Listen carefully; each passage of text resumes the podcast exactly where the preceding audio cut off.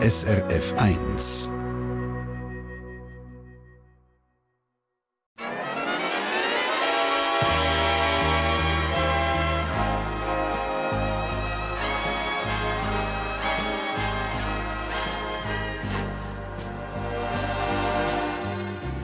Persönlich.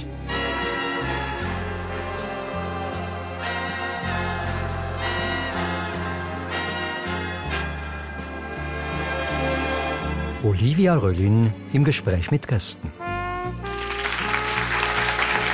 Ja, einen schönen Sonntagmorgen und herzlich willkommen hier beim persönlichen Museum Plaza zu Pfäffiken. Ich freue mich, dass Sie mit dabei sind für die Stunde, wo wir wie jeden Sonntag für die zwei Lebenswelten abtauchen. Und dieser Sonntag ist das Anja Gmür, besser bekannt als Kings Elliot und noch be besser bekannt so. Spinning us round till we both hit the ground is the only move I know.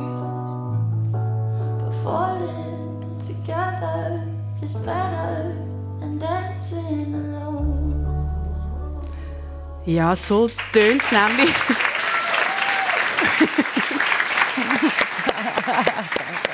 So tönt es nämlich, wenn Anja macht, was sie wirklich liebt, Musik. Äh, sie hat, kann düstere Gedanken in wirklich Melodien verwandeln, die unter Haut gehen. Sie ist 29, lebt mit ihrem Freund und vier Hasen in London und ist gerade für ein Konzert in der Schweiz.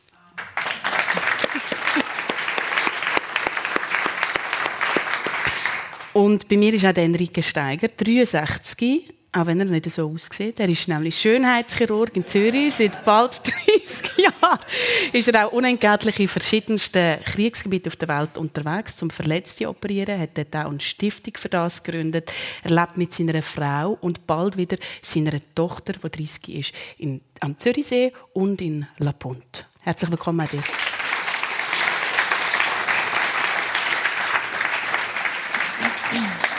Ja, Enrique, ähm, ich habe es jetzt gerade gesagt, Zürich und La Punt und in Zürich bald wieder mit der Tochter, aber momentan sind wir im Hotel, weil die Tochter eben mit euch zusammenziehen ja, das war so eine Idee. Ich sage immer, ich habe meine Tochter etwa vor über einem Jahr verheiratet, für vier Kamel, 15 Schafe und so weiter. Aber das war nicht ganz so. ähm, ich habe einen ganz tollen Schwiegersohn zu meiner Tochter bekommen. Und ähm, vor etwa ein bisschen mehr als sechs Monaten sind sie auf uns zu und haben gesagt, Du, die Mami will immer in eine Wohnung ziehen und der Papi will im Haus bleiben. Wir haben einen guten Kompromissvorschlag. Wieso ziehen wir nicht alle zusammen? Mhm. Und dann habe ich gesagt, ich weiß nicht, ob das so eine gute Idee ist. Jetzt äh, das Publikum jetzt sagen so.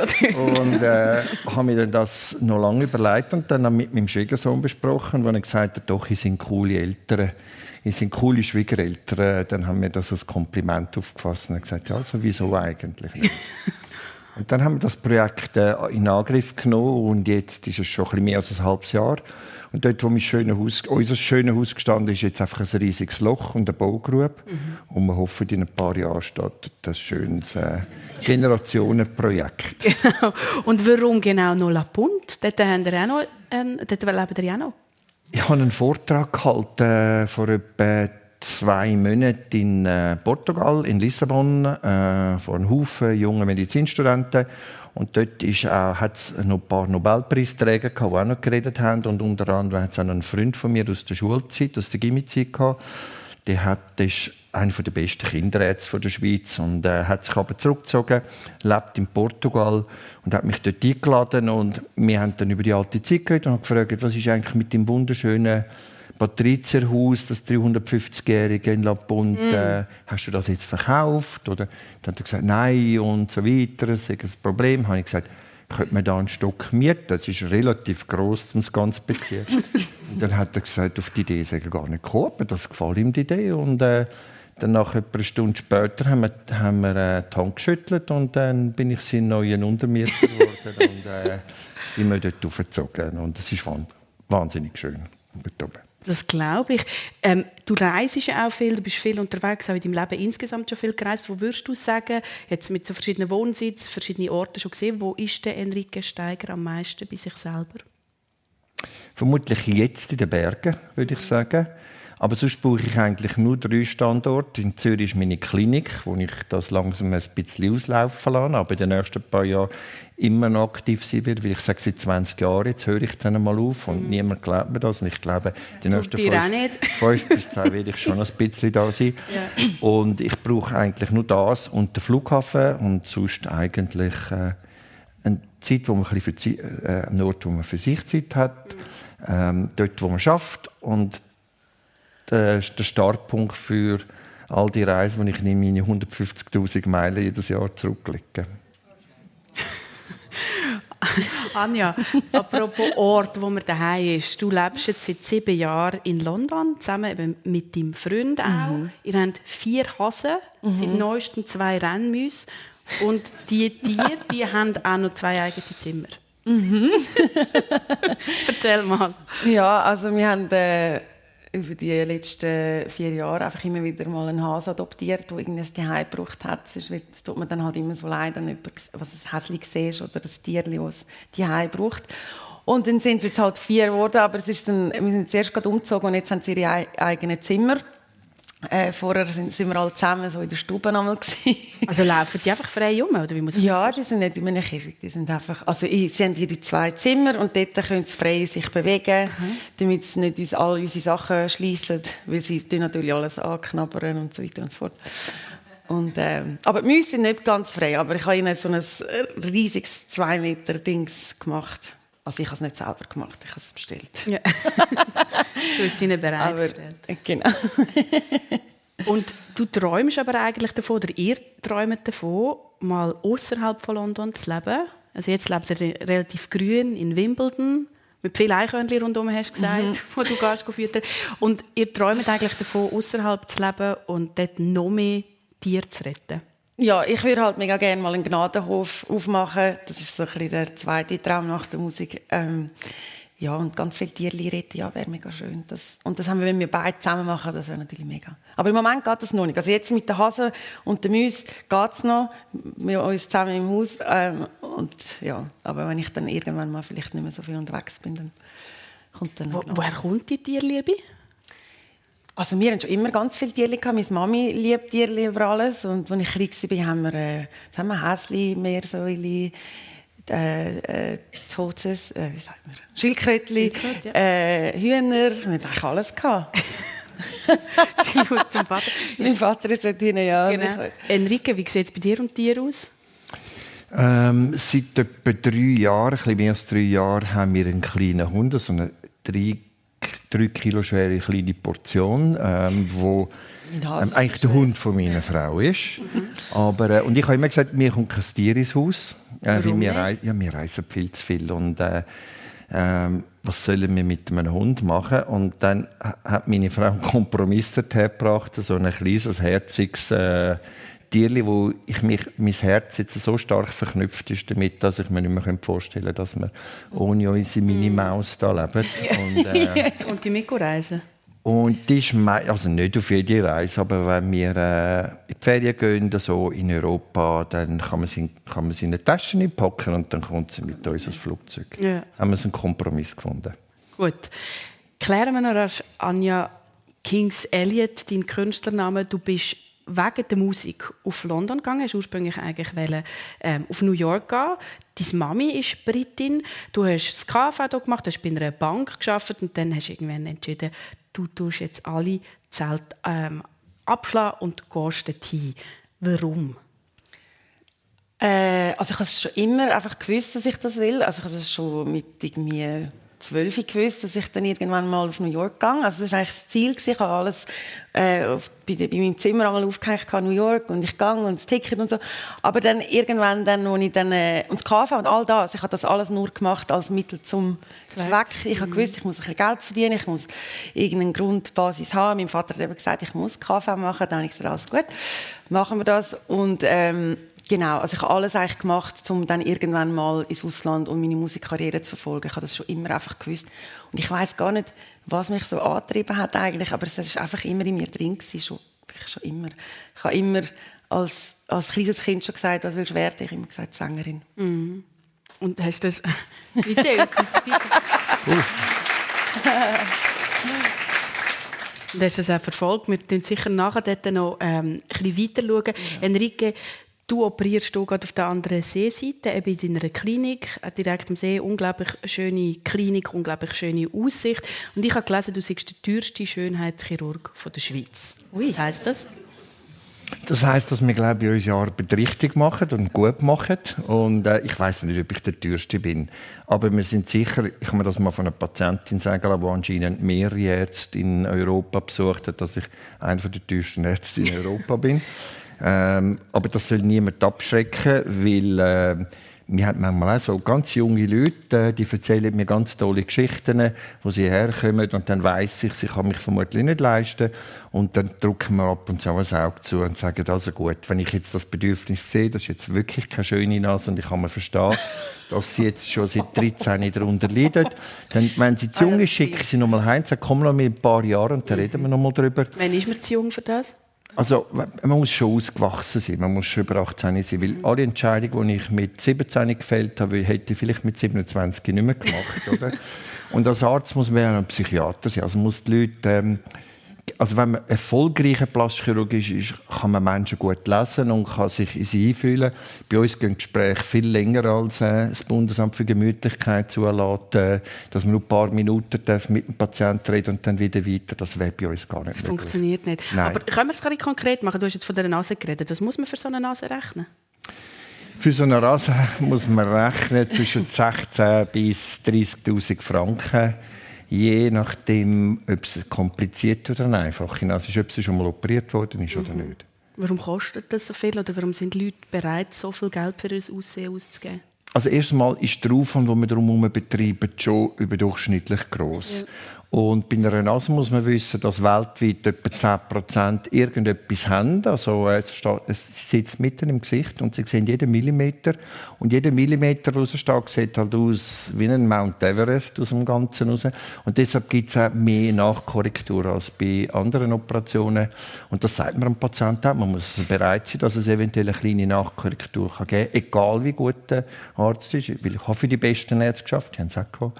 Und dann äh, können Patienten uns 724 erreichen. Ähm, wir haben etwa 50.000 Patienten in unserer Kartei und die können mich wie nach Neujahr, egal wo ich bin, komme ich manchmal äh, WhatsApp und äh, äh, Fragen über und wir sind eigentlich immer für sie da. Machst, genau.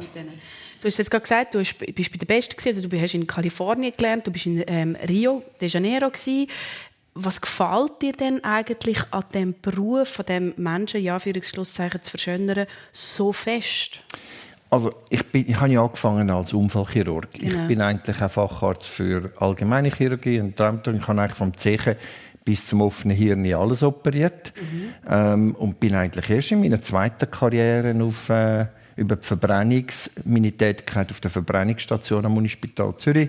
Und zwei ganz tolle Chefs, die ich hatte, der Viktor Meyer, der Herr Zellweger und der Walter Kühnzi, die haben mich motiviert, ein bisschen dort in, in das Gebiet hineinzugehen.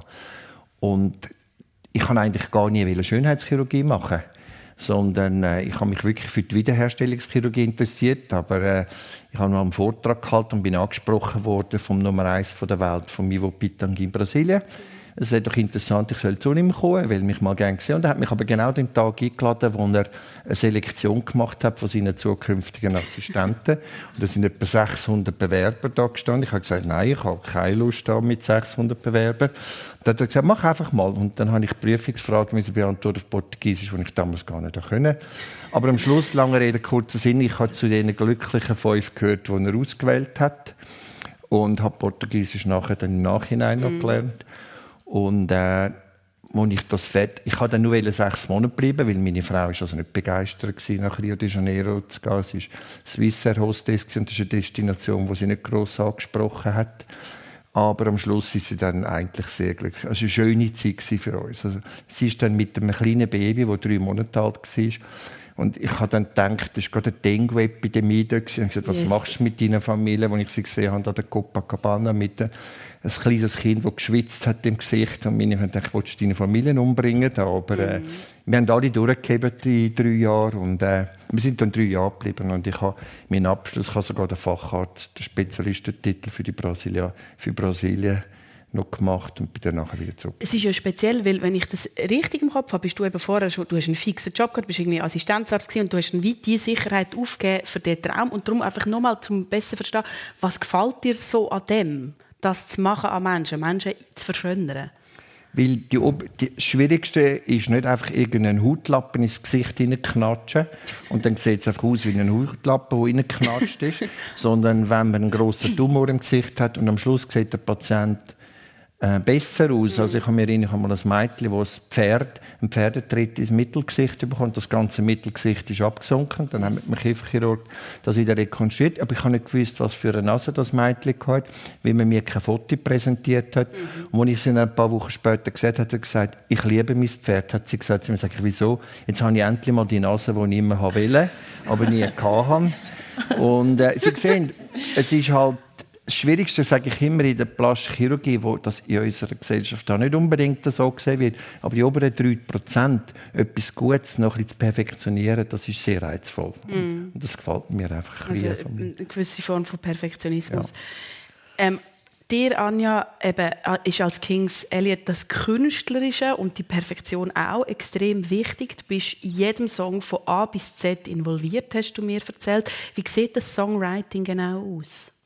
Es fängt eigentlich immer anders an. Manchmal schreibst du irgendetwas, einen Gedanken auf einen Zettel und es ist dann eine Idee für irgendetwas und dann gehst ins Studio. Ich bin jede Woche im Studio mit dem mit, dem, mit der gleichen Person, mit dem Half Rhymes. Wir sind immer zusammen am, am Arbeiten und am Songwriten. Und dann spielst du mal irgendetwas. Und meistens reden wir zuerst vier Stunden und irgendwie über etwas, das beschäftigt oder irgendwie so. Das ist wie beim Enrique. Ja, und dann irgendwann kommt dann mal so etwas, oder im Gespräch kommt dann irgendwie so eine Linie raus und dann denkst du, ah, das ist das, das so, so hat es vielleicht jemand noch nicht so oft gesagt. Mhm. Das könnte man vielleicht. Und dann spielst du etwas auf dem Piano oder auf der Gitarre und dann singst du etwas. Und, also es ist jedes Mal völlig anders. Aber zum Teil bin ich einmal zwei, drei Tage am Stück dort.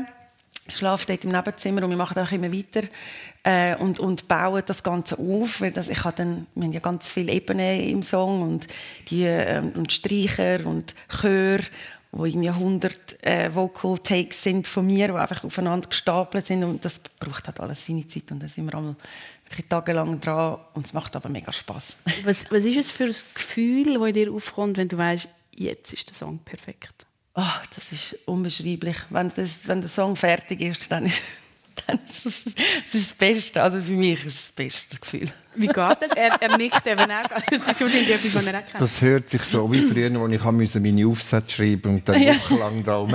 Und wenn ich angefangen habe, dann habe ich mir gesucht, ah, jetzt muss, jetzt muss ich schon etwas zu trinken holen, bin ich weggelaufen, ja. dann ist etwas, ich höre mal geschwind Radio, bin wieder zurückgekommen. Ja. Und irgendwann mal unter Druck, dann hat man einfach mal, stürzt man sich rein und dann liest man es am nächsten Tag nochmal durch, dann streicht man es wieder durch und fängt wieder neu an. Also das kann ich sehr Wir machen viel, viel Teepause, mhm. manchmal Weinpause. und, dann, und dann manchmal gehen wir weg und sagen, jetzt haben wir es noch nicht ganz geschafft. Der Song ist, da hat einen Teil, der ist ganz speziell, aber ah, der Rest passt nicht, gehst weg. Dann manchmal ein halbes Jahr lässt der Song auf der Seite und dann auf einmal träumst du davon, kommst, gehst wieder darauf zurück und dann, wenn es wirklich die Missing Pieces oder und dann ist es fertig und du liest es durch und singst es durch und weißt, das ist jetzt für meinen Geschmack perfekt, dann ist es wie Schön. so. Gibt es aber etwas, wo du weißt, ganz zuverlässig, dass das dir hilft, zum Beispiel, dass du Inspiration durch das bekommst? Weißt du, so etwas ganz Spezielles? Ich muss mich einfach mega wohlfühlen. Also ja. ich bin ja schon in verschiedenen Studios und so und ich gehe darum einfach gerne immer ins Gleiche. Und wenn jemand mit mir zusammenarbeiten will, tue ich sie dorthin einladen, dass sie zu mir kommen. Weil wir, dass du deine vier Wände Genau, weil das ist bei mir einfach sehr, sehr wichtig. Wenn ich mich nicht wohlfühle, ich, ich sehe auch aus, wie, ich bin dann einmal so im Bischi und Haar, weil ich bin einfach gerne so bequem und kuschelig. Und das ist immer dann auch das Problem, wenn mein Manager sagt, jetzt musst du dich noch filmen im Studio, weil wir brauchen noch Videos und so. Und ich sage, ich sehe aus, ich kann mich nicht filmen. Aber das ist so mein, mein äh, so sacred place, wo ich einfach bequem und äh, ja, mich muss gut fühlen. Und dann kann ich Musik machen. Wenn ich mich nicht bequem und gut fühle, dann kann ich es nicht. Und Du hast jetzt vorher gesagt, eben, wir, wir wissen, du hast mega früh schon Sängerin werden und du hast mhm. den, den, Weg einfach verfolgt. Du bist auch noch bei Castingshows dabei gewesen, wo es nicht geklappt hat. Du lachst gerade. Und du sagst, sagst eben heute, du bist eigentlich froh, hat es nicht geklappt. Warum genau? Ja, weil also ich schäme mich ja irgendwie auch, aber weißt, ich habe alles Wieso? probiert und mir einfach jeder immer Nein gesagt. Ja. So. Ich glaube, ich habe früher, also das erste Mal an einem Castingjob bin ich mit 16, weil ich auch gar nicht gewusst habe, wie kommt man in die Musikszene. Ich habe keine Ahnung gehabt. Du bist da irgendwie in so einer, in einer kleinen, äh, wie sagt man, also ich, Town eine kleine Stadt. Ja, und weiß gar nicht, wie komme ich jetzt in die Musik rein. Und ja, und dann habe ich mich dort beworben, haben sie natürlich Nein gesagt. Und dann habe ich mit 18 nochmal probiert, haben sie wieder Nein gesagt. Und ich habe gewusst, okay, ich bin jetzt nicht die talentierteste von der, von der Schweiz, aber ich muss ich muss einfach meinen Sound finden und das, was für mhm. mich passt. Und wenn ich jetzt damals jetzt durchgekommen wäre, was ich halt nicht so gerne habe, Castingshows und so, ist halt, wenn es dir dann rührt es dann natürlich die Songs an und du musst dann meistens sofort das machen, was sie dann vermutlich sagen oder keine Ahnung. Für mich ist es jetzt viel besser gewesen, weil ich auch jahrelang mich selber finden, meinen Sound finden, mir Zeit nehmen im Studio, wirklich das sagen, was ich will sagen, und mir niemand sagt, was ich muss sagen. Und da bin ich extrem froh, dass ich jetzt die Zeit hatte, um das zu machen.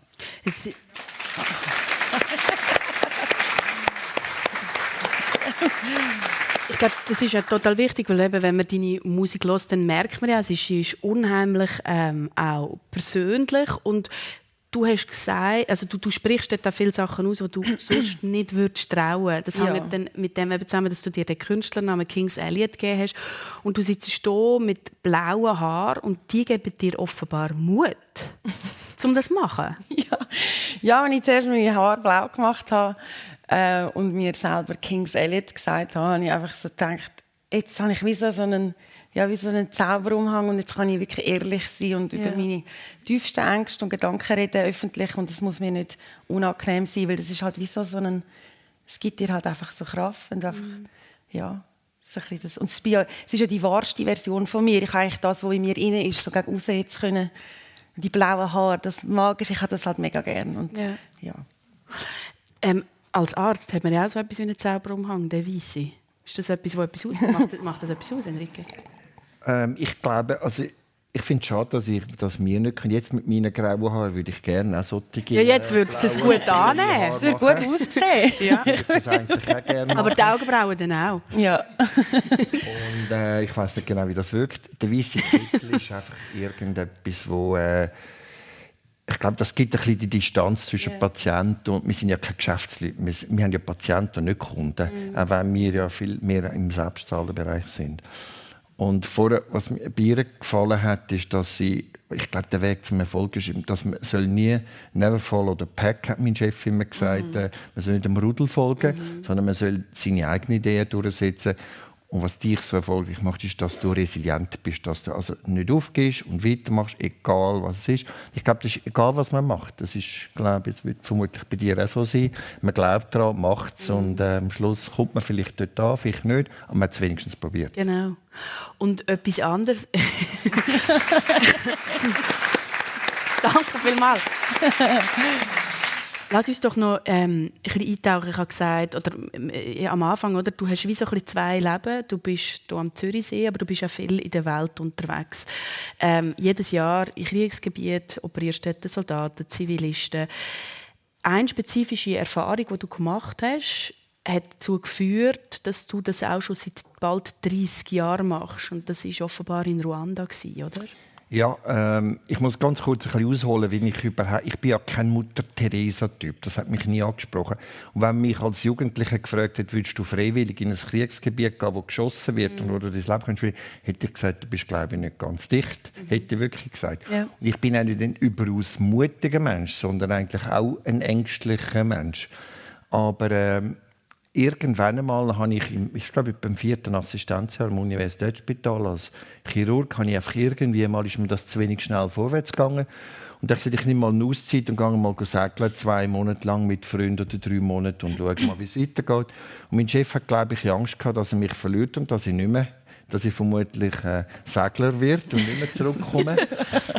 und äh, dann hat er gesagt, du, da gibt es eine Alternative. Ähm, die, Schweizer, die Schweizer Regierung, äh, das Departement für sucht einen Chefarzt für eine Gruppe im, bei der ersten UNO-Mission in Namibia. Das, ich habe nicht mal gewusst, wo das ist, in Südwestafrika und hat gedacht, doch, das wäre noch so schön, so out of Africa, so mit Giraffen und ein bisschen Safari machen. Und noch gleichzeitig habe ich natürlich hart verhandelt, dass mein Militärdienst, ich bin damals Oberleutnant dass ich nachher nicht mehr ins Militär kann, dass ich meinen ganzen Militärdienst könnte mit denen, ich glaube, ich bin fast sechs Monate dort gewesen, könnte abverdienen. Mhm.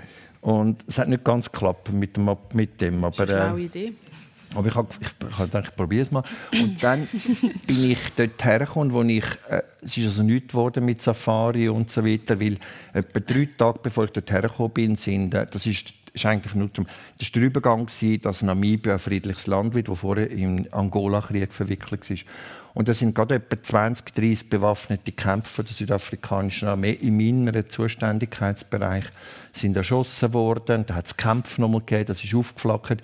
Und ich bin eigentlich der Arzt, der in der einzigen Zone war, wo es viele Probleme hatte. Mhm. Und dann habe ich plötzlich gemerkt, dass mir das gefällt, ins Chaos hineingehen und dort ein bisschen Ordnung reinzubringen, um nochmal zurückzukommen auf Chaos. Ja. und äh, dort habe ich gemerkt, dass ich irgendwie für das geboren bin. Irgendwann habe ich das Gefühl, das mache ich gern. Mhm. Und wenn ich jetzt dort nicht gerade meine Frau geheiratet habe und ich meine Flitterwochen eigentlich in Namibia verbracht habe, statt mit meiner Frau für eine schöne Insel, ähm, wäre ich eigentlich nie in das Gebiet hineingekommen. Und dann bin ich nachher nochmal für die UNO in die Westsahara aufgeboten, wo auch wieder als Chefarzt und dann habe ich irgendwie gedacht, jetzt möchte ich mal gerne auch mal ein bisschen die anderen, also die, die nicht mit einer Pistole rumlaufen. Also in der Schweiz haben keine Pistolen gehabt, das war nicht erlaubt. Gewesen. Aber ähm, ich hätte gerne auch mal die Unbewaffneten. Und dann hat mich das Rote Kreuz überzeugt. Dann bin ich dort an einen Delegiertenkurs gegangen. Und die erste Mission, die sie mir geschickt haben, wo ich, mit, wo ich gerade noch im Ausbildung war in, in Rio de Janeiro, war nach Ruanda. Mhm. Und äh, dann haben sie mir angerufen und gesagt, wir brauchen einen Arzt nach Ruanda. Und dann gesagt, das ist meine erste Mission. Ja, wir haben uns auch überlegt, ob wir dich dorthin schicken sollen, weil das ist also wir haben seit Kambodscha, seit dem Massaker in Kambodscha nie mehr so etwas gesehen damals. Und dann habe ich keine gesagt, ja, ich komme, ganz begeistert, voll Euphorie. Und Aber du dann, hast gewusst, was dich dort Nein, das habe ich eben nicht gewusst, weil als ich in Paris zwischengelandet bin von Rio, habe ich überall die Titelbilder gesehen, wo nur Leichen drauf yeah. sind und alles. Und dann habe ich gedacht, hoppla. Und als ich in Genf angekommen bin, hat mir die entsprechende Mitarbeiterin gesagt, du darfst gerne wieder heimgehen, weil das ist jetzt eskaliert yeah. und du hast Familien und Kind und wir wollen nicht, dass du da... Also wenn du jetzt sagst, nein, dann nehmen wir dir das nicht über. Und das ist sehr anspruchsvoll. Und dann habe ich gesagt, nein, jetzt bin ich schon so weit gekommen, jetzt gehe ich nicht mehr heim. Und dann bin ich, bin ich mit einem Team nach Nairobi geflogen worden. Dort, äh, äh, ich bin nach Nairobi mit der zivilen Fluggesellschaft und von Nairobi aus mit einem Militärflüger hätten wir eigentlich müssen nach Kigali fliegen und wo wir da losgeflogen sind, habe ich ein schwedisches äh, Ärzteteam, ein Chirurgenteam in Empfang genommen, das ich hätte leiten musste. Aber auf dem Anflug nach Kigali ist das ich, und ich habe noch einen Witz gemacht im Flugzeug, wo alle ihre kugelsichere Weste angezogen haben. In so einem Transportflüger rein, habe ich gesagt, ihr wisst, glaube ich, nicht, wie das in der Luft funktioniert. Haben mich alle angeschaut. Ich gesagt, man tut keine Kugel die äh, Kugeln kommen nicht von der Seite, die kommen von unten rauf. Ihr müsst drauf sitzen auf, auf, äh, auf die Schutzwesten und nicht äh, sie tragen. Und dann haben natürlich alle geschwind abgezogen und haben sie angesagt und etwa fünf Minuten später sehe ich plötzlich, dass er so Lichtkanal hat durch den dunklen Frachtraum. Und dann habe ich gemerkt, wie die Maschine plötzlich eine ganz starke Kurve macht. Und dann dachte ich, da stimmt etwas nicht. Das sieht aus, wie wenn wir beschossen werden. Und tatsächlich war der Fall. Also, es hat anscheinend Rebellen, die auf unser Flugzeug geschossen haben. Und der Pilot hat avisiert, wir können nicht landen, müssen zurück nach Europa. Mm. Und dann hat das schwedische Team sich von mir verabschiedet und hat gesagt, danke vielmals, Enrique, aber ich bin nicht daher gekommen, um James Bond zu spielen. Wir gehen heim. Und ich habe gesagt, jetzt bin ich schon so weit gekommen, jetzt gehe ich nicht heim, jetzt gehe ich gleich noch dorthin. Yes, und habe gesagt, komm, jetzt gehen wir dorthin. Und dann bin ich über einem Landweg Burundi nach Ruanda. Aber kaum bin ich in der Hauptstadt von Burundi angekommen, hat man mir dort, der dortige äh, Chefdelegierte gesagt, du, wir befürchten, es gibt heute Abend einen Staatsstreich, kannst du dich vorbereiten, falls es Verletzte gibt? Und dann habe ich ein paar Ärzte vom Médecins Sans Frontières mobilisiert. Wir haben so einen, so einen improvisierten kleinen Spital gebaut in einem Hangar. Den Staatsstreich hat es zum guten Glück nicht gegeben und wir haben auch nichts zu tun gehabt. Nach zwei, drei Tagen habe ich gesagt, du, es ist gut gekommen ähm, können wir jetzt weitergehen? Und dann haben sie mich mit irgendeinem alten, bärtigen Delegierten haben sie mich auf dem Landweg mit einem Lenkrus nach Ruanda geschickt. Und ich glaube, das ist ganz ein, ein, durchgeknallter Typ gewesen, aber sehr ein eindrücklicher, weil er glaube ich, schon zwei, dreimal gekidnappt worden und irgendwo von irgendwelchen Rebellen im, im Urwald und in, in, in den Philippinen festgehalten. Yes. Und dann sind wir losgefahren zu dieser Grenze nach Ruanda und, wo ich, und die haben uns nicht durchlassen, weil wir sie nicht haben bestechen mhm. Also sind wir etwa vier Stunden dort gekocht und haben einfach äh, gesessen. Und während ich dort gesessen bin, bin ich ein spazieren und habe ich den Fluss dort gesehen, der vorbeigeschwommen ist, der nach in Viktoriensee geführt Und das sind nur ein Leich nach der anderen ist der Fluss durchgekommen. Und dann habe ich gewusst, was uns erwartet. Und dann auf der Fahrt nach Kigali haben wir unzählige Checkpoints müssen passieren. Wir sind bedroht worden und äh, also lange Rede kurzer Sinn. Äh, wir haben dort können operieren, aber die Situation ist so gefährlich gewesen, dass sogar meine Mitarbeiter vom Weg zum Spital umgebracht worden sind, vergewaltigt worden sind. Und ich bin dann auch noch durchs Land durchgereist und habe so, äh, ich kann mich erinnern, so eine kleine Gruppe von Kindern gesehen, die vermutlich die Eltern schon umgekommen sind. Und als ich nachher wieder zurückgefahren bin, habe ich die Kinder dort tot, verstückelt, irgendwo am Strassenrand gesehen. Also man kann, sich, man kann sich das nicht vorstellen. Und wir sind ja nicht etwa 20, 30 weisse Augenzeuge gewesen. Also hat nicht 10 oder vielleicht 50, aber mehr hat es nicht in diesem Land. Aber sag, Enrique, macht man das trotz oder wegen der Gefahr, das, was du machst? Ich glaube, man macht man hat eine Aufgabe, also ich habe eine Aufgabe dorthin bekommen, du musst so viel Leben und Glieder retten, wie du kannst. Das ist deine Aufgabe. Und du musst die medizinische Versorgung gewährleisten, im Land, wo es keine mehr gibt, wo es einfach schlichtweg keine mehr gibt. Mm. Und dann hat man eine Verantwortung. Und dann, äh, ich könnte jetzt einen ganzen Nachmittag erzählen von dem, ja, was ich dort erlebt habe. Aber da hat man eine Verantwortung für sich und die Leute, die mit einem sind. Ich hatte dann auch noch eine Krankenschwester, gehabt, holländisch, die mit mir mitgereist ist. Und dann hat man ganz andere Sachen vor Augen. Also, es hat, wenn man jeden Abend bin ich zu meinem kleinen Spital gefahren, da, von dem, ich habe im Kloster gewohnt, mit äh, Klosterfrauen und äh, bin dort hergefahren. Und jedes Mal sind wir im Checkpoint, dann hast du aussteigen, dann haben sie gesagt, jetzt verschiessen sie dich, dann hast du gesagt, das ist keine gute Idee, uns zu verschiessen, weil ich arbeite im Spital. Und du hast sicher auch Angehörige, die im Spital sind. Sie haben gesagt, ja, ja, meine ja. Mutter, meine Tochter. Und so haben wir natürlich immer eine Überzeugungsarbeit leisten. Aber jeden Abend, wo du heimgekommen bist, am nächsten Tag musst jetzt wieder dort durchfahren, durch die Jungen, die Kinder, die Kindersoldaten, hast du natürlich so einen Knopf im Magen drin gehabt, wenn das nur mal gut rauskommt. Und du machst das jetzt schon eben seit bald 30 Jahren. Du hast eine ähm, Stiftung selber gegründet, Swiss Cross. Was hat sich in dir vielleicht ganz kurz verändert in diesen Jahren? Es ist viel Zeit, wo man so, wo man so Erfahrungen macht. Ich war bei 23 Konflikten in dieser Zeit und habe einfach mit der Zeit gesehen, dass ähm, gewisse Sachen, also wir können heute nicht mehr so abfahren. Das Rote Kreuz würde es nicht mehr wagen, SIKRK würde es nicht mehr wagen, uns so in so eine Situation zu schicken, was ich sehr schade finde. Weil wir müssen präsent sein, wir müssen eigentlich Flagge zeigen. Und ähm, deshalb ist eigentlich der Wiederherstellungsbereich wichtiger geworden. Wie wenn eine Verletzung sechs Wochen lang nicht versorgt wird, wird es eigentlich automatisch ein Wiederherstellungsfall.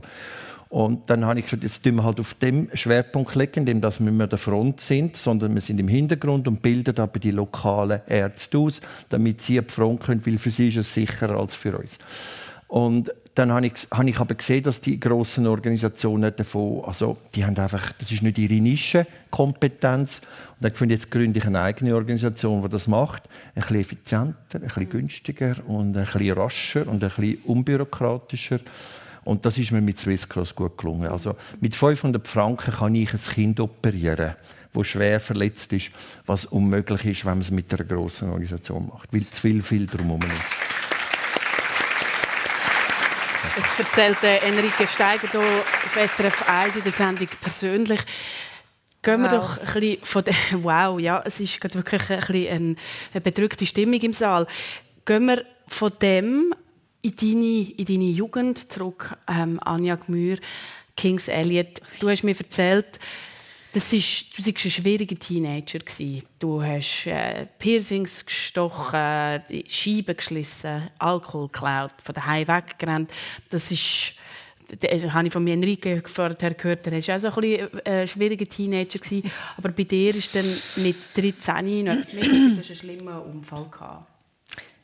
Ja, äh, ich bin mich gerade noch am Erholen von Enrique seiner Geschichte. Mm.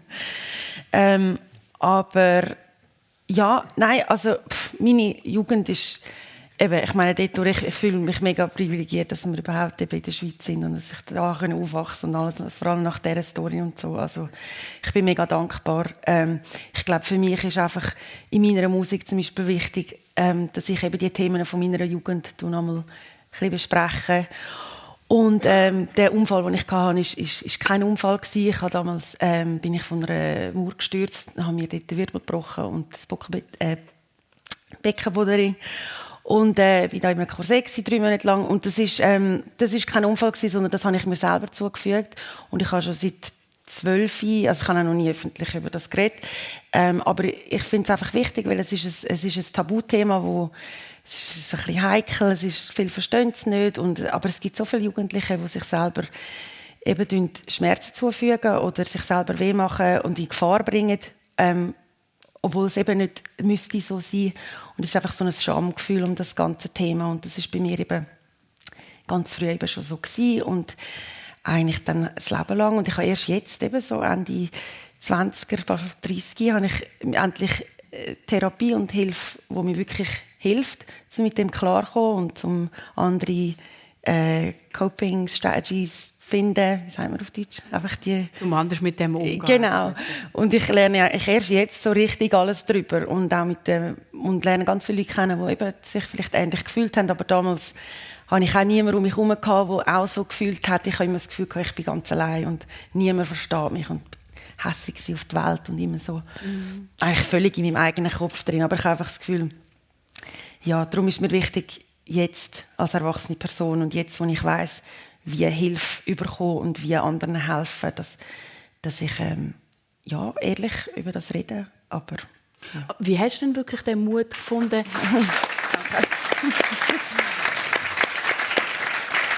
Das ist wirklich sehr beeindruckend, weißt, in welcher Ehrlichkeit du auch über das redest, auch ähm, über, die, über die Panikattacken, die du zum Beispiel hast, du machst das öffentlich.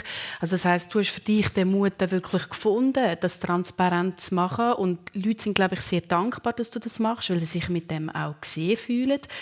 Wie hast du für dich den Mut entdeckt? Ähm, ich glaube, auf London zu ziehen hat mir mega geholfen, weil ich dort mich selber wieder so richtig auch können verwirklichen mir den Namen King's Elliot geben. Und dann ähm, was bedeutet der für dich? Mhm, habe mich auch gefreut es ist einfach der, ich, ich habe das einfach wirklich vom Buch aus, also Elliot ist ein Familienname von meinem englischen Stammbaum, aber Kings, ich habe mir das einfach randomly gegeben, weil was ich eben mega inspirierend finde, ich habe mal ein Interview gesehen mit der Lord, die Sängerin, mhm. und sie haben sie, sie gefragt, warum, why do you call yourself Lord? Mhm. Und sie hat eben gesagt, because it's entertainment and you can be whoever you want to be. Also man kann sein, wer immer man kannst, will mit unterhalten. Genau, du kannst, yeah. alles, was du sein willst, kannst du sein. Und das hat mich irgendwie mega, es ist ja im Entertainment so, obwohl es ja mit die ehrlichste Version von mir ist, habe ich dann gedacht, ich muss mich gar nicht mehr verstecken, ich muss mich gar nicht schämen, ich kann doch jetzt einfach mir selber Kings sagen und meine blauen Haare haben und jetzt einfach so ehrlich sein, wie ich will und mich nicht zurücknehmen. Es ist zwar immer ein bisschen anders, wenn ich in der Schweiz bin und mir, mir dann Anja sagt und ich bin da, wo ich aufgewachsen bin, dann kommt das, die Angst einmal wieder. Aber wenn es so online ist und es ist so ein bisschen mehr ja, dann habe ich gar keine Angst, damals, um eben ganz wirklich ehrlich zu sein. Aber jetzt heute bin ich auch sehr nervös gewesen, um, um so ehrlich zu reden, weil es ist, ja. es ist beängstigend. Aber ich glaube, das ist ja das, was mich irgendwie so beschäftigt an dem, oder? Du bist unheimlich ehrlich, du bist aber gleichzeitig ja auch eine Kunstfigur und die Kunstfigur ist aber so nah an der Anja Gmür, wo du bist. Ist das nicht auch eine Gefahr, dass man sich, dass dort Welten verschmelzen, dass du dich unheimlich verletzlich machst durch das? Mal, das ist schon Gefahr. Ähm, aber ich habe gut, ich habe ein gutes Umfeld ähm, und Leute, die, eben meine Familie und Leute, die mich, mich schauen und mich tragen, wenn es mir nicht gut geht und Ähm, und das, deswegen, und für mich ist es so heilend gewesen, so ehrlich über das zu reden und mit anderen Leuten mich zu verbinden, die eben sich auch so fühlen und so, mhm. dass ich, ähm, dass es sich viel mehr lohnt, also dass es sich lohnt, so verletzlich zu sein. Also das Positive überwiegt das Negative so quasi. Ja. Wenn wir noch, wenn wir noch ein bisschen okay. zurückschauen. Wenn wir noch ein bisschen zurückschauen, nochmal. Also eben, du bist, äh, deine Eltern haben sich früh getrennt, du bist irgendwie zweieinhalb gewesen, du hast einen älteren Bruder, der mhm. hat zuerst bei Mami gelebt, in Wiele bei Wollerau. Nachher bist du zu deinem Vater eben auf Pfäffiken mhm. ähm, gekommen, hierher. Du hast es vorher gesagt, du hast dich irgendwie gefühlt, das würdest nie nicht richtig dazu passen. Wenn du jetzt heute, wo du sagst, du hast jetzt Therapie angefangen und so weiter und äh, äh, äh, dich angefangen öffnen über das öffentliche Reden, wie schaust du auf die Zeit von damals zurück? Ähm, ich wollte eigentlich nur mich selber, mein kleines Ich in den Arm nehmen und sagen, es, ist alles, es kommt alles gut, es ist mhm. alles okay. In dem Moment hast du das Gefühl, gut, die Welt ist so klein, wenn du, äh, wenn du so jung bist, habe ich das Gefühl, du hast das Gefühl, die ganze Welt äh, revolves around. Also es geht nur um dies. Also weißt du, was ich meine? Ich kann mich nicht richtig ausdrücken, aber ähm, es ist einfach. Ja, aber ich würde einfach eben, ich denke jetzt einmal so zurück. Ich habe viel jeder auch schon geschrieben an mein 13-jährige Ich. Ja. wo einfach so die Widmung an, an sie äh, und will einfach das ähm, jetzt eben, dass ich halt so kann darüber reden kann, dass jetzt andere Leute, die sich so fühlen, jetzt mit 13, 14, 17, 30, 40, jeder, der sich immer so gefühlt hat, dass ich denen irgendwie ein bisschen Mut geben kann. Ich habe das Gefühl, ähm, das ist eben das, was mich selber ja auch heilt, ist so, dass jetzt so ehrlich sein und, und anderen zu helfen und irgendwie hilft mir das auch und das ist irgendwie so ein schönes Hin und Her geben und nehmen und ja. Das erzählt Anja Gmür alles für die Sendung persönlich auf SRF 1. Enrique, du bist in Wittigen, Zürich aufgewachsen. Eben nicht so ein einfacher Teenager, habe ich, ich habe es gerade angesprochen. Auch Fensterscheiben sind kaputt gegangen und ich habe im Interview gehört, du bist regelmäßig auf dem Polizeiposten gelandet. Ja, also mit meinen besten Freunden. Ich weiß nicht, wie wir das zustande gebracht haben, aber wir sind sicher eins bis zweimal im Jahr alle Buben zusammen eingesammelt worden aus, aus, aus, aus, dem Klassenzimmer raus, um herauszufinden, wer jetzt bei dem Seich wieder dabei war. Meistens war immer einer von uns dabei. Gewesen. Wir haben aber alle dicht gehalten eigentlich. Ich habe sogar, ich habe mal einen Polizei, den Polizeichef von dem von Wittigen Polizeiposten, den habe ich sogar mal als Patient gehabt und hat sich noch erinnert. Also wir haben hat er es aber erst gewusst, als er bei dir war als Patient oder so, als er den Termin gemacht hat, dass du das Er hat, äh, er hat, nein, wir sind im Gespräch, wo wir dann geredet haben, habe ich gesagt, als ich aufgewacht bin, als ich gesagt Wittig habe, dann gesagt, ah, da bin ich aufgewacht. Er hat gesagt, aber du hast nicht zu der. Nein. Dann habe ich gesagt, ja. ich will sagen, ich sei der Anführer aber ich sage dort dabei gewesen, ja. Wie viel ist von dem rebellischen Enrique heute noch in dir? Ah, vermutlich immer noch viel, würde ich sagen. Ich glaube auch, und ja, du wirst mir zustimmen. Es gibt gewisse Grundzüge, die man eigentlich nie ändern tut. Das habe ich auch, als ich damals noch als Arzt war bei der Luftwaffe. Wenn ich so die Piloten, die sind, das ist das Beste fast, das Publikum in der Schweiz. Äh, die Population, die werden mit 16 ausgehoben schon ein bisschen für die flügerische Vorschulung und ich habe sie dann als 55-Jährige, wenn sie aufgehört haben zu fliegen und gewisse Grund Züge sind immer da im Menschen. Also die kann man nicht verändern. Also der Schnurri ist im Alter noch ein Schnurri und der Introvertierte ist im Alter noch ein Introvertierte. Also das sind so gewisse Sachen, die einfach immer gleich bleiben. Würdest du zustimmen, Anja? ja, ja, das stimmt schon. Ich sehe auch irgendwie jetzt wieder aus, wie ich mit 13 ausgesehen habe. Schwarze Nägel. Ich habe mit 13 schwarze Nägel, violette Haare gehabt und jetzt irgendwie so Anja hat natürlich durch das, die Selbstverletzung hat sie natürlich will, das ist ein Hilfeschrei. Sie mm. will auf sich aufmerksam machen, oder? Und irgendwo in einem bestimmten Teil. Und sie hat das fantastisch gemeistert. Also das jetzt das und bei dir mache ich mir null Bedenken, dass du da nicht äh, gut daraus rauskommst. Und das ist halt das Leben, oder? Es gibt verschiedene Wege. Man schlägt Ich habe jetzt ein das Privileg und das Glück gehabt, dass ich, äh, ähm, dass bei mir das ein bisschen anders verläuft. Aber meine Eltern haben sich auch getrennt, da waren wir Teenager gewesen. Und äh, mein Lehrer, kann mich noch erinnern, hat sich hat mich so umarmen und hat sich gesagt, ja, es tut mir so leid. Und ich gesagt, nein, Gott sei Dank trennen sich die Das war also die Meinung von allen meinen Geschwistern, weil beide einzeln sind wunderbare Menschen gewesen, mm. aber zusammen sind sie eigentlich für uns ein bisschen Belastung als Kind. Und so eine Belastung, dass du, ähm, du hast das erzählt, du, also dein Vater ist Kaufmann, deine Mami war früher Opernsängerin gewesen, aus Argentinien, Argentinien ursprünglich, dann in Spanien hat sie gelebt. Und es hat eine Zeit gegeben in deinem Leben und du bist dort irgendwie um die also Gymnasiumszeit, wo du wie so das Gefühl hast, ich habe genug von dem, hast ein bisschen Schwierigkeiten mit dem Vater gehabt und bist während dem Gymnasium einfach in ein Mansardenzimmer bei einem Kollegen gewonnen. Ja, das ist so gewesen, wie mein Vater ein Patriarch ist und natürlich gesagt hat, solange du unter meinem Dach lebst, machst du das, was ich dir sage. Und dann habe ich gesagt, dann kann ich halt nicht mehr unter dem Dach leben. das ist ein. Relativ einfacher Entscheid und ich habe aber sehr schnell gemerkt, dass wenn man die Freiheit, die man bekommen hat, natürlich die kostet auch etwas, die kommt nicht umsonst. Und statt dass ich dann meine Hobbys wie Tennis und so können früher, bin ich halt am, Wochenende im Flughafen und habe Flugzeug beladen und einen Haufen andere Sachen gemacht für die Studentenreisen, die Reisen organisiert und und und. Und nachher sogar deine erste Firma gegründet zusammen mit Kollegen. Ja, wir haben dann eine eigene Firma gegründet und die haben wir dann mit 28, 19, das kann ich die wieder können verkaufen Was, was ist das für eine Firma? Erzähl ganz kurz. Die hat vorwiegend, als ich dort äh, am Flughafen geschafft habe, den Job habe ich eigentlich nicht bekommen, weil der Besitzer von dieser Firma äh, ein Geschäftsfreund ist von meinem Vater und gesagt hat, du musst nicht arbeiten, wieso kommst du eigentlich? Und dann habe ich gesagt, ja, weil ich nicht mehr bei mir daheim bin, ich muss jetzt für mich selber schauen. Und dann hat er gesagt, ich wäre froh, meine Söhne würden das auch zu mir sagen. Und äh, und dann hat mir einen Job gegeben, zuerst zum Flugzeug einladen. Da habe ich ganz eine andere Welt kennengelernt. Da habe ich gesehen, dort wird nur über Sex geredet und den Blick und Sport und sonst eigentlich nichts. Aber das war nicht so schlecht gewesen, weil ich habe dann mal gemerkt, dass es eben auch eine Welt gibt, wo die Leute halt ganz anders durch müssen, oder? Also, dass sie hart, hart müssen arbeiten für das, was ist. Und zu der habe ich mir dann nachher erzählt, ab 16. Und, ähm, habe dann dort angefangen, hat aber gesagt, du kannst ja so viel Sprachen und dann habe ich dann dürfen da, dürfen da einchecken. Sechs Sprachen inzwischen sind es? Ja, inzwischen sind sie so viel geworden, ja. Und dann habe ich dort geholfen und dann habe ich Disposition von der Flüge gemacht, habe aber gesehen, dass die kleinen Reisebüros in der Schweiz neben den grossen Hotels und all denen nicht vertreten sind. Dann dachte ich, ich mache mir einen Vorschlag und sage, ich vertrete euch im Flughafen.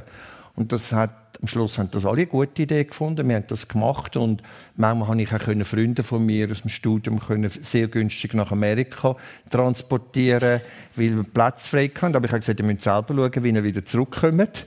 Also das hat alles funktioniert und so ist das ein bisschen gewachsen. Spannend. Und eben harte Arbeit und sich selbstständig machen, das ist bei dir, Anja, ja auch ein Thema gewesen, wo du dann entschieden hast, dass du auf London gehst dann hast du dort alle möglichen Jobs angenommen, eben auch wieder, damit du eigentlich letztlich deinen Traum kannst verfolgen. Erzähl noch ganz kurz. Ja, ich bin dort ein Jahr in so einer Musikschule und habe dann einfach gleichzeitig und auch nachher noch einfach x-Job, einfach Bar, äh, in einem Pub, in einer Bar, an einer Rezeption, in der Nachtrezeption, so vom 8 Uhr Abend bis, äh, 8 Uhr Abend bis 8 Uhr morgen an der Rezeption hocken. ähm, und bis so einer Dating-App, also ich habe alles Mögliche gemacht. Alles, wo Tickets verkaufen, also Gigs und so, einfach alles Mögliche. Einfach, dass irgendwie durchkommst, weil der Mindestlohn in London ist natürlich ganz tief wo ich einfach erschrocken bin, als ich von der Schweiz auf London bin. Ich so, ah, okay. Und wie war deine Wohnsituation dort? Äh, ich, habe, ich bin wirklich alle sechs Monate so umziehen, weil ich bin immer in so einer Wege war immer wieder mit Fremden und hast dann immer ja, hast Schimmel an der Wand und, und halt ein kleines Zimmer und es ist nie ganz so offiziell, also wirst immer wieder rausgeschmissen und es ist, es ist einfach, ja, so zwei, drei Jahre lang ist es so ein bisschen chaotisch. Hinterfragt man dann nicht irgendwann so, uff, ist das jetzt der richtige Weg und will ich wirklich Musikerin werden? Ja, ich habe schon manchmal, als ich einmal an meinem Vater, ein, an einem Abend hat mich mal eine mit einem Messer äh, bedroht, wo ich gewohnt habe, weil sie hat einfach völlig den, den, den Schuss verloren, ich weiß auch nicht. Und dann äh, bin ich dort in der gleichen Nacht ausziehen, oder? Ähm, und dann habe ich auch brüllend meinen Vater angerufen und, und dann hat er auch gesagt, jetzt komm einfach heim. Yeah. und ich habe dann, und ich habe viel brüllt und viel aufgeben, aber ich habe, ich habe immer wieder gedacht, nein, ich kann nicht, ich kann nicht heim, ich will nicht und es ist ein Privileg, dass ich überhaupt können, dass ich, ich gewusst habe, ich kann heim. Weil ich glaube, das, weißt, das hat ja auch nicht jeder. Und ich habe, das ist immer eine Rückfallposition. Ich, ich habe, genau, und ich kann in die Schweiz, ich kann in der Schweiz einen Job machen und, und, und, und einfach einen normalen Lohn verdienen. Und in England haben das ja viel nicht. Also ich habe dort immer gewusst, vielleicht habe ich darum auch so viel Durchhaltevermögen, weil irgendwie weißt, wenn alle Stricke reissen, kannst du gleich wieder heim. Und in dieser Zeit hast du ja noch deinen Freund kennengelernt, den ihr jetzt schon inzwischen sieben Jahre zusammen sind. Ja, ja genau. Willst du ganz kurz sagen, was er macht? Äh, ja, also er ist auch in der Musik tätig. Ähm, er ist kein Musiker, sondern ist einfach im Business inne, im Businessbereich. Und wir haben uns beide kennengelernt, wir, äh, ich habe eine Zeit lang dann auch bei Sony gearbeitet, als Assistentin, habe für andere Leute Meetings gebucht und andere und Kaffee gebracht an den Künstlern und so. Und habe immer gedacht, ich will selber, ich, ich will Künstler sein. Aber dort habe ich ihn dann kennengelernt, er hat dort auch so digitale Sachen gemacht.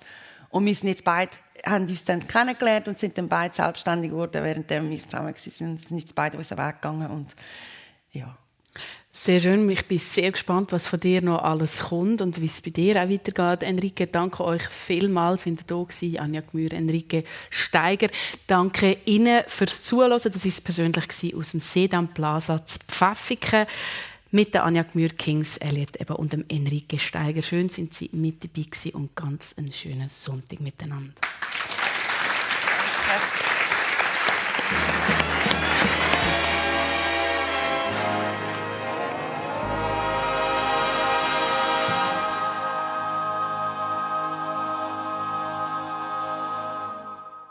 Die Radiotagshow persönlich live aus dem Hotel Seed am Plaza zu Pfäffiken haben Sie gerade gehört, hier auf SRF 1. Olivia Röllin im Gespräch mit dem plastischen Chirurg Enrique Steiger und der Musikerin der Kings Elliot.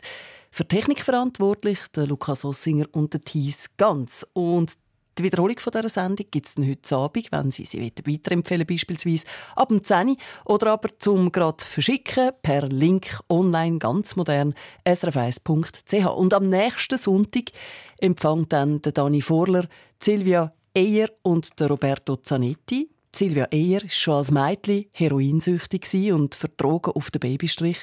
Und erst, als sie körperlich und seelisch komplett am Ende war, hat sie den Ausstieg geschafft.